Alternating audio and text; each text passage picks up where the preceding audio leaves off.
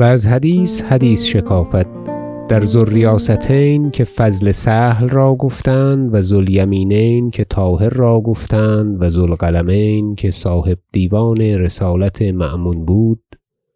قصه یی دراز بگویم تا اگر کسی نداند او را معلوم شود. چون محمد زبیده کشته شد و خلافت بمأمون رسید دو سال و چیزی بمرو بماند و آن قصه دراز است.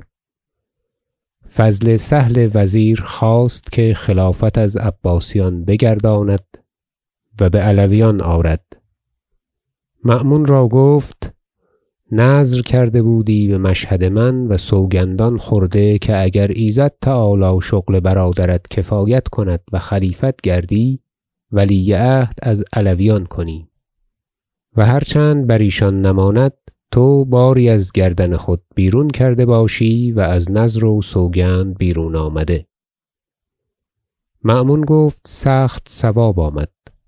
کدام کس را ولی عهد کنیم؟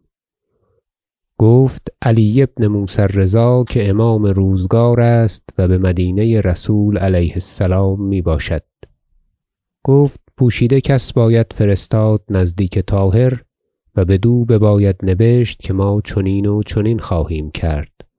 تا او کس فرستد و علی را از مدینه بیارد و در نهان او را بیعت کند و بر سبیل خوبی بمرو فرستد تا اینجا کار بیعت و ولایت عهد آشکارا کرده شود.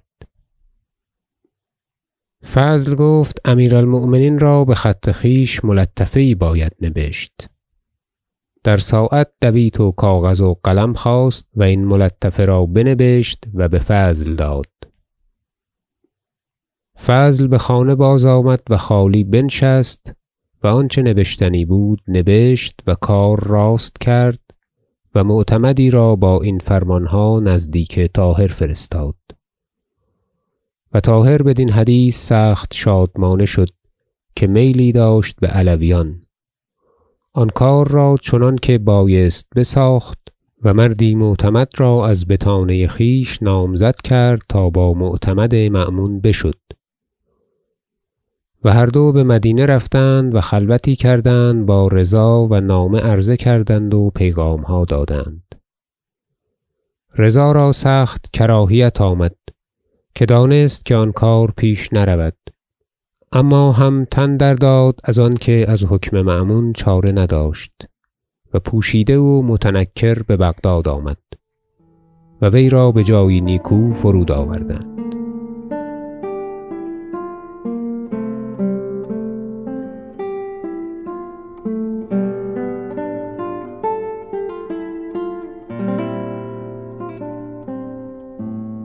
پس یک هفته که بیاسوده بود در شب طاهر نزدیک وی آمد سخت پوشیده و خدمت کرد نیکو و بسیار تواضع نمود و آن ملطفه بخط مأمون بر وی عرضه کرد و گفت نخست کسی منم که بفرمان امیر المؤمنین خداوندم ترا بیعت خواهم کرد.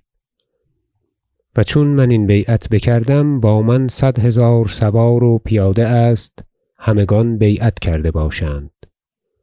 رضا روحه الله دست راست را بیرون کرد تا بیعت کند چنانکه رسم است. طاهر دست چپ پیش داشت. رضا گفت این چیست؟ گفت راستم مشغول است ببیعت خداوندم مأمون و دست چپ فارغ است. از آن پیش داشتم.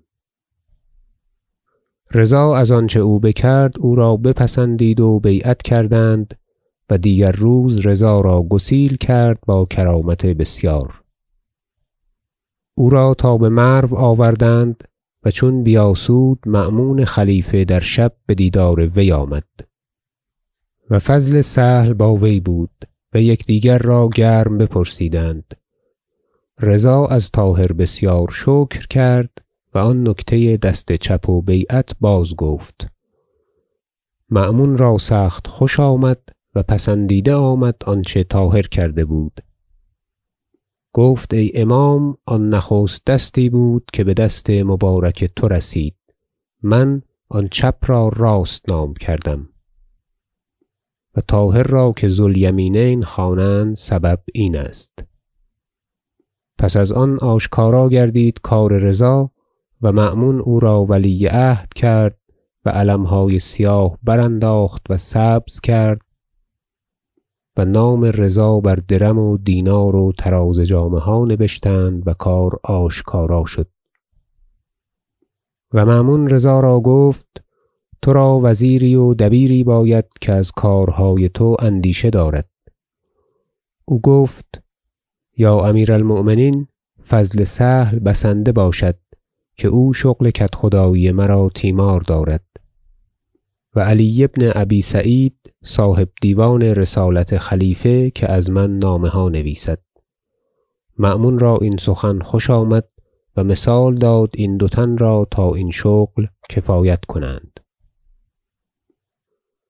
فضل را ذو الریاستین ازین گفتندی و علی بن سعید را ذو القلمین آنچه غرض بود بیاوردم ازین سه لقب و دیگر قصه بجا ماندم که دراز است و در تواریخ پیداست.